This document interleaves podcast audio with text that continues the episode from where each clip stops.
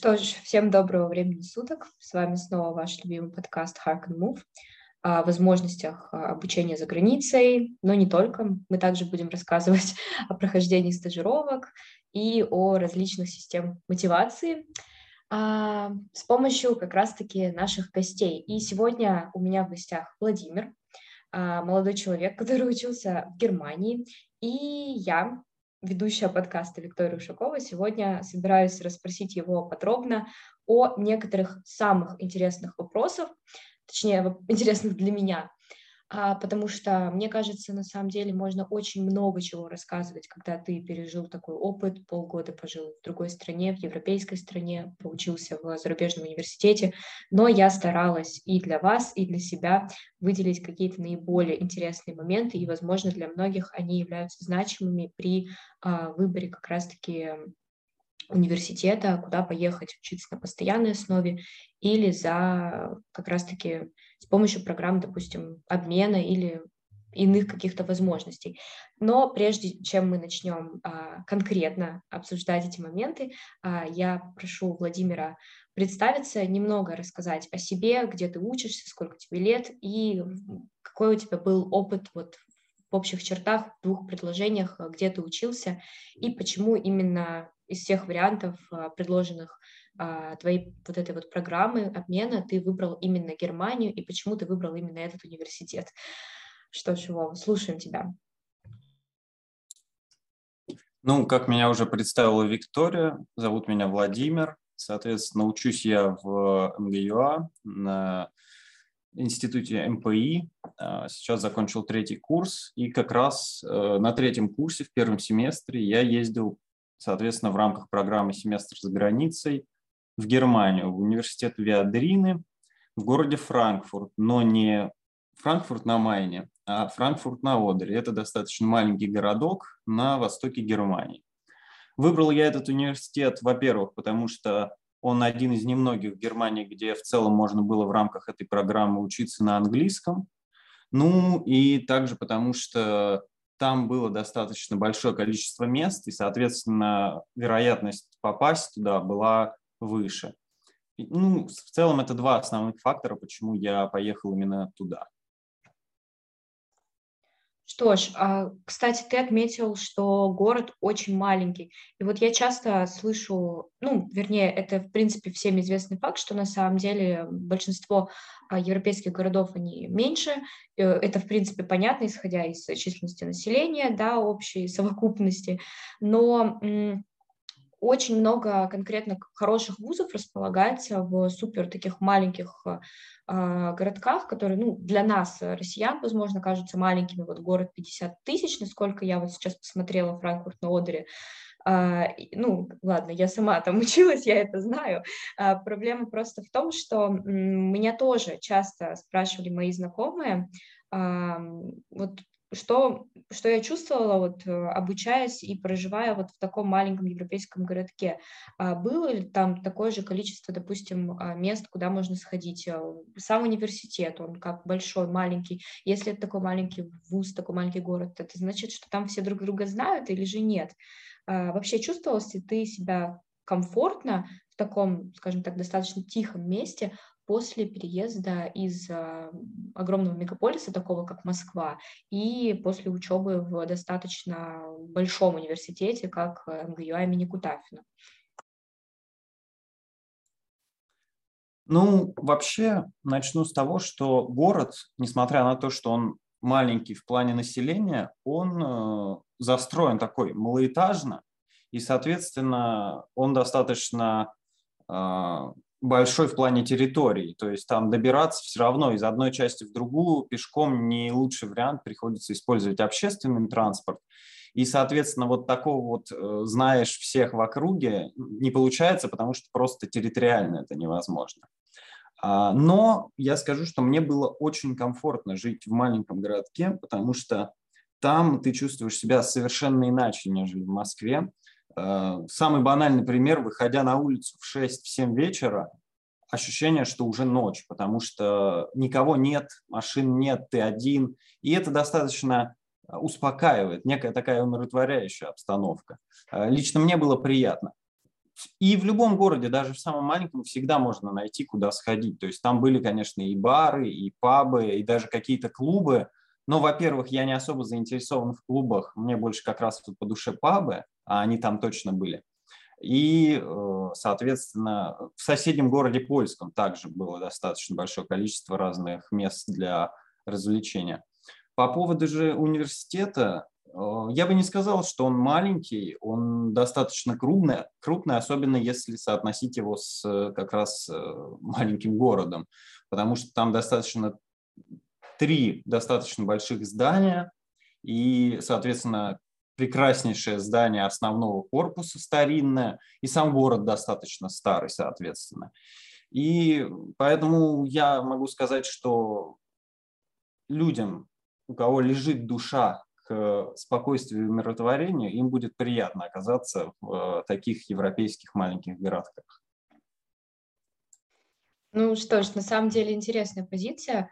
А, очень от многих ребят слышу подобные отзывы, поскольку на самом деле, наверное, я вот мне интересно также поспрашивать ребят, которые учатся там на постоянной основе, проживают, но вот, по крайней мере, те, кто уезжали на семестр, они тоже довольно таким опытом, а, такой атмосферой, возможно, отдыхом от больших городов а, российских.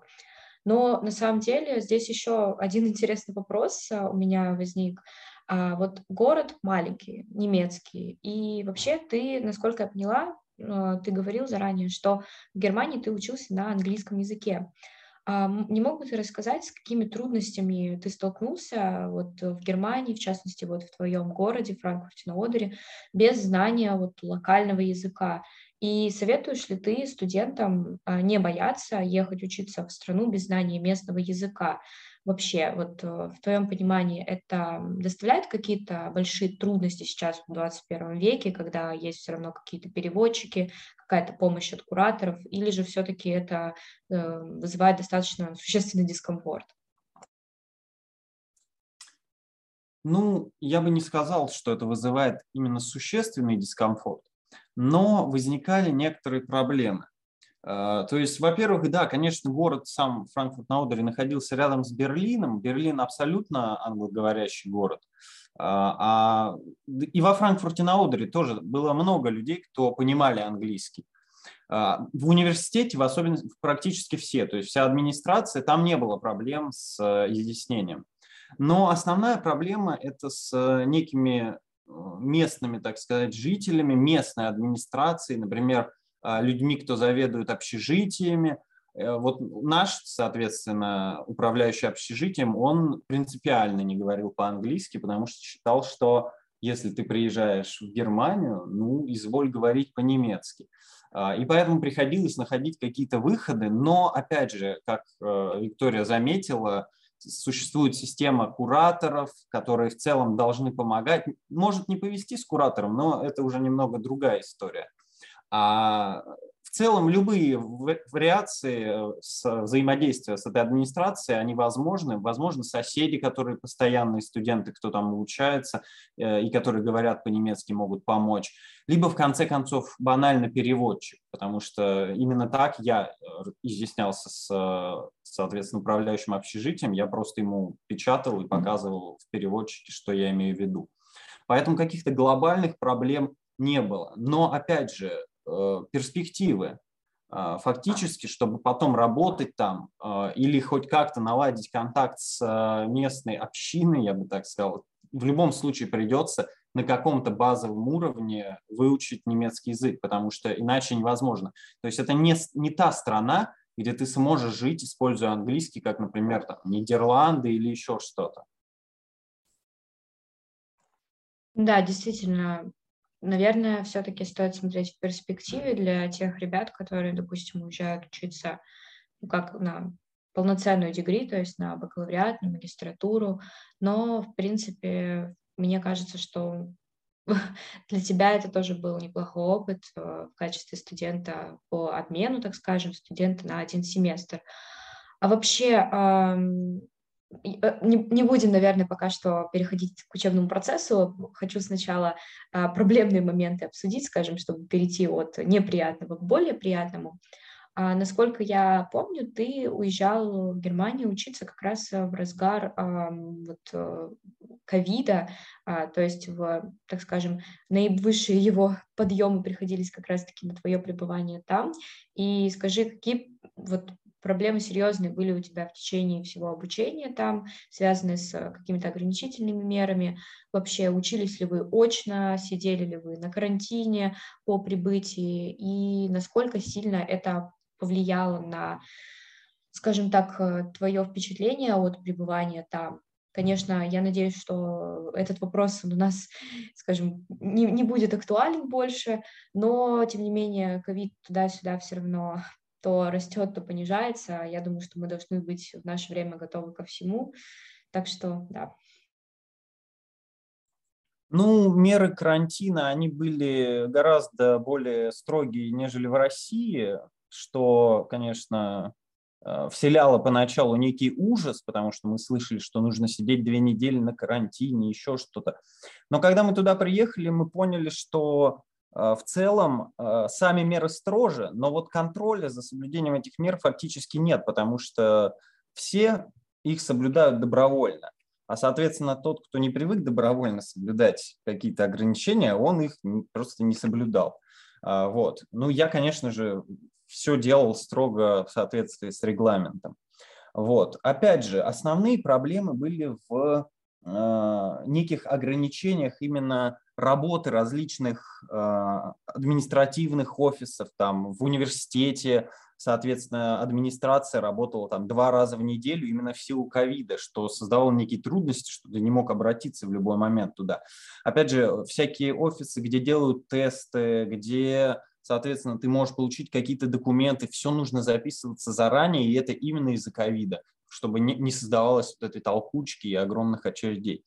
Также э, важный момент – это вот эти QR-коды и постоянная нужда в ПЦР-тестах а, до тех пор, пока ты не сделаешь вакцину. И, соответственно, приходилось либо а, как-то ну, регулярно ходить, платить деньги за эти тесты, либо находились умельцы, которые их подделывали, конечно, но это, на мой взгляд, совершенно неправильно, и ну, это же фактически нарушение.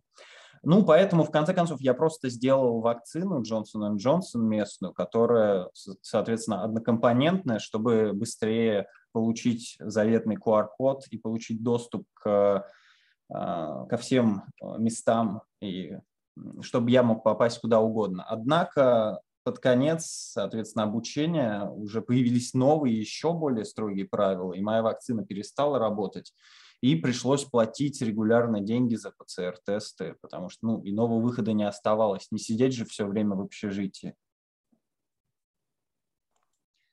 Да, на самом деле, сама была в Германии на учебе во время разгара вот этого вот всего ковида, да, и могу сказать, что, конечно, это были незабываемые впечатления, но мы не можем, в принципе, никого винить в том, что ковид подпортил а, какие-то моменты, однако вот э, я лично могу сказать, что для меня, наверное, самым обидным было то, что а, когда мы начинали учиться, у нас а, практически, ну, Конечно, половина занятий были э, в онлайне, половина занятий были очные. То есть э, какие-то курсы были, например, вообще изначально только очные. Меня это очень сильно радовало.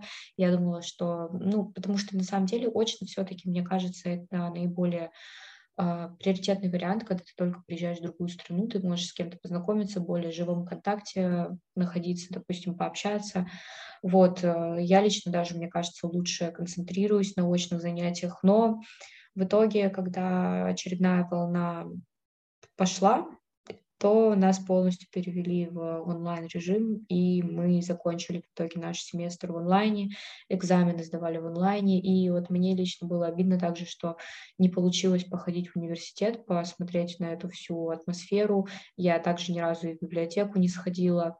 Ну, собственно, да, как бы мы, в принципе, знали, на что шли. Я думаю, знали, что был такой риск. В любом случае, хотя бы там несколько месяцев пребывания на очных занятиях, это все равно, я думаю, хорошо. Что ж, ну, тогда перейдем, наверное, более образовательным, интересующим многих моментам.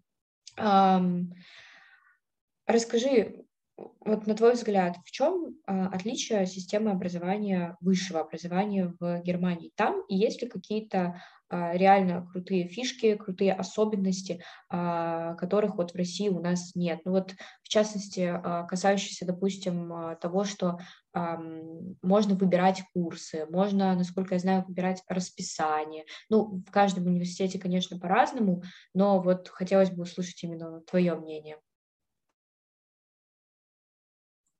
Ну, я бы сказал, в первую очередь, образование там построено именно на заинтересованности студентов. Преподаватель не будет вдалбливать э, человеку, который не хочет учиться, э, эти знания, не будет пытаться его как-то вытянуть, этот человек просто рано или поздно вылетит оттуда.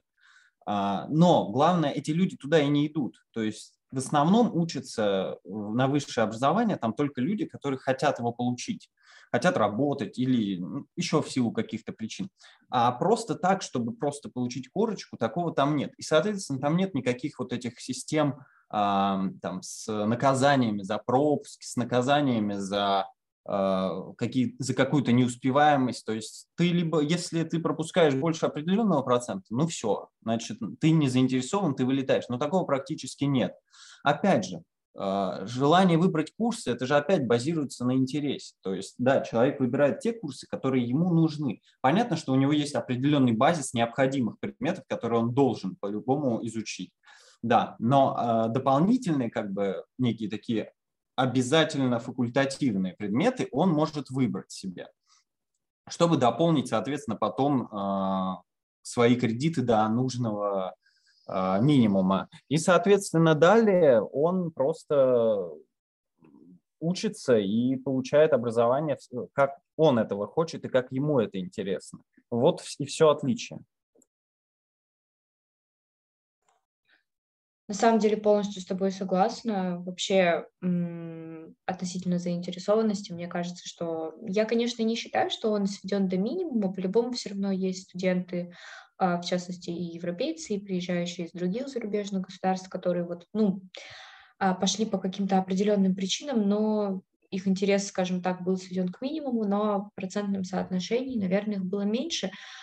Однако вот я бы еще добавила, что когда я училась, мне очень понравилась такая система, что можно было выбирать а, себе, а, как бы составлять собствен, собственное расписание. То есть а, мы специально составляли расписание таким образом, выбирали курсы, которые проходят вот по таким-то дням условно, и чтобы оставалось а, как можно больше, допустим, свободного времени на, допустим, отдых, на день, чтобы съездить куда-то погулять, возможно, попутешествовать, и чтобы, допустим, выполнить домашние задания и какие-то свои еще дела, допустим, которые остались, допустим, в России, а, и мне кажется, что на самом деле это вот это очень крутая возможность, и это, наверное, единственное, чего мне будет очень сильно не хватать, а, хотя осталось мне это учиться год, но в любом случае я это считаю огромным плюсом, что есть вообще такая опция а, подобрать расписание под твои нужды, под твои интересы, потому что пары там могли некоторые идти с утра, некоторые вечером, кто-то работает, также удобно как раз для тех, кто совмещает работу с учебой. А, что ж, на самом деле а, вопрос э, непопулярный, но э, мне кажется, многим просто не задумываются о том, что студентам, а, обучающимся в университетах Европы, а, часто предоставляют какие-то бонусы, связанные с их статусом студента. То есть, как правило, это бесплатные проездные, а, допустим, может быть, какие-то скидки. Насколько я даже помню, если оформить специальную карточку ESN, можно получить ну, какие-то определенные скидки, уже точно не помню их размер, допустим, на различных сервисах, там, Booking или Airbnb, или, по-моему, даже на какие-то авиаперелеты. Вот э, скажи, пожалуйста, ты использовал какие-то вот такие преференции студенческие или же нет? Прежде чем отвечать на этот твой вопрос, у меня возникло небольшое добавление к твоим прошлым словам по поводу составления расписания.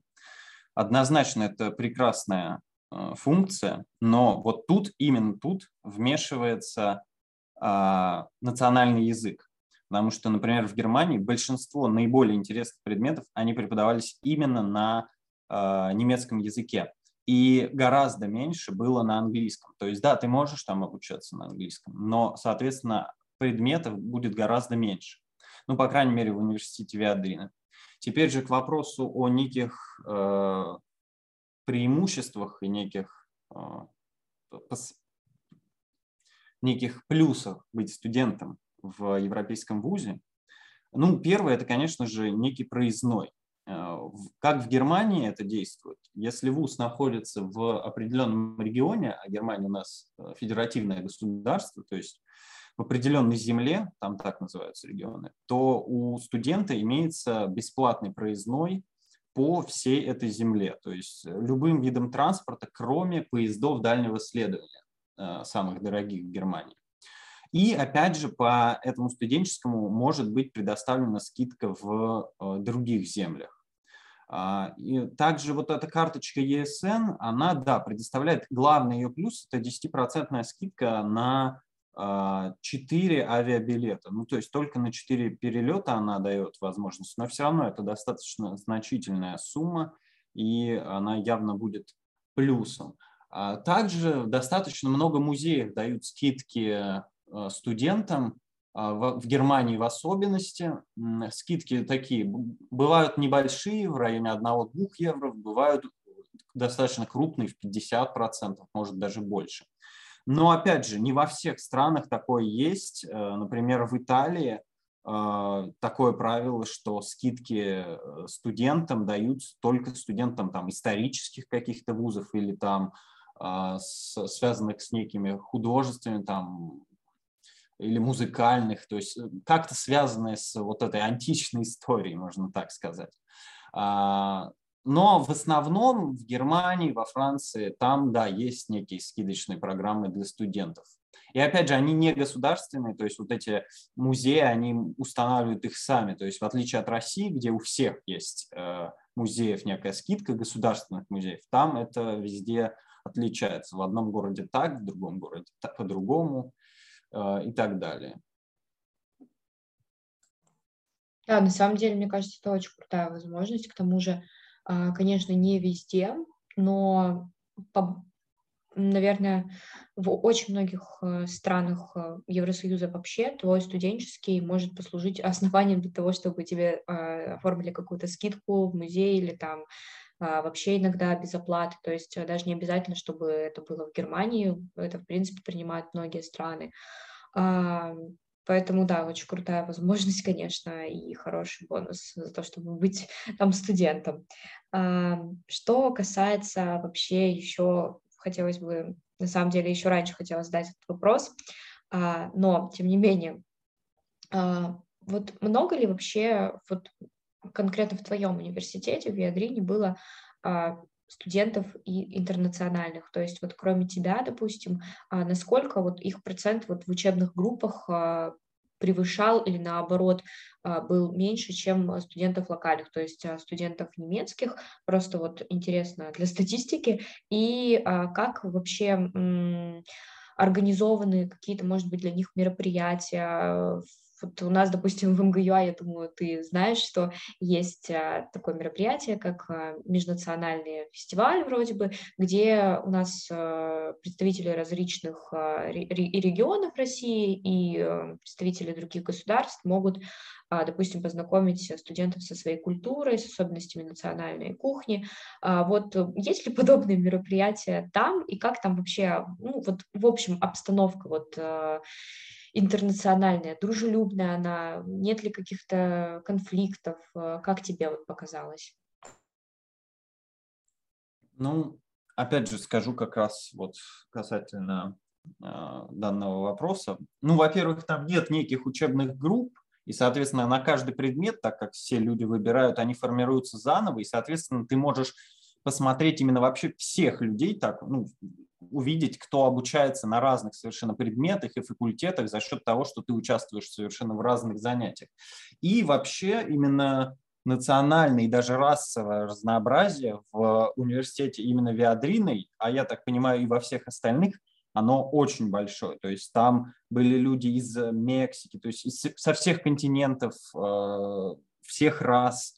И э, были, конечно, некие мероприятия, которые были нацелены на то, чтобы эти а, этнические группы о себе рассказали и показали свою культуру. Там даже не принято говорить как-то расы, национальности, потому что это считается немного неправильным. Там говорят скорее некие культурные группы. Основной упор делается именно на культуру. И да, там тоже есть такие дни, такие ивенты, когда люди представляют свою кухню, например, или Э, культуру. Наши ребята, которые ездили тоже со мной, они тоже делали э, стол русской культуры, где тоже показывали там э, наши блюда какие-то, наши танцы, насколько я даже знаю. Вот, соответственно, мексиканцы были, корейская, вьетнамская, совершенно разнообразная кухня. А, опять же, я бы не сказал, что есть какие-то такие крупные конфликты в силу некой культурных различий. Однако лично я э, был свидетелем небольшого конфликта именно на каком-то, я не знаю, возможно, э, недопонимании людей. Э, не буду говорить в силу чего, но была достаточно такая агрессивная ситуация между представителями двух разных рас. И я бы не сказал, что Э, на мой взгляд, поведение оппонента э, было культурным с точки зрения нашего восприятия культуры. Но, опять же, я не берусь э, осуждать его, потому что человек явно старше меня и людей, с которыми он спорил, человек работающий, человек уставший, и в силу чего была такая реакция, не мне осуждать, я не могу знать. Но, опять же, я себя так не повел. И человек, который был с другой стороны, вел себя тоже гораздо более культурно, на мой взгляд. То есть конфликты, да, они есть, но а где нет конфликтов? Это невозможно. Но их мало. То есть это вот единственный, наверное, такой случай, который я видел. А в целом там процветает дружба народов. То есть кураторы мои были а, в целом из Бангладеша, и особых а, каких-то конфликтов не было. Да, у меня были небольшие споры с соседом, но тоже из Бангладеша, но опять же они а, были улажены достаточно быстро, просто когда мы нашли некий общий консенсус. И, но в целом я бы не сказал, что это носит какой-то массовый характер. Опять же, там много людей из Турции, с ними мы вообще нашли прекрасный общий язык и провели там, один вечер вообще, я бы сказал, отлично, обсудив все вопросы, которые только могут интересовать человека. А, ну что ж, Вов, а, на самом деле очень приятно слышать то, что да, ты действительно прав. Э, без конфликтов э, никакого общества, даже вот маленькое локальное общество университетское, оно существовать, мне кажется, не может. А, всякое случается, но очень здорово, что это не пересекает э, рамки дозволенного.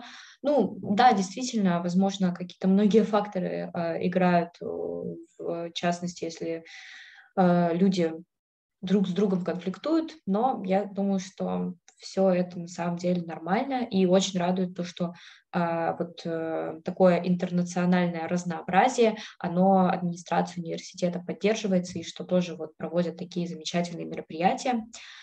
А, наш подкаст, э, собственно, подходит к концу. А, на самом деле хотелось бы пообщаться побольше, но боюсь, что мы уже с Владимиром немного утомились и утомим вас.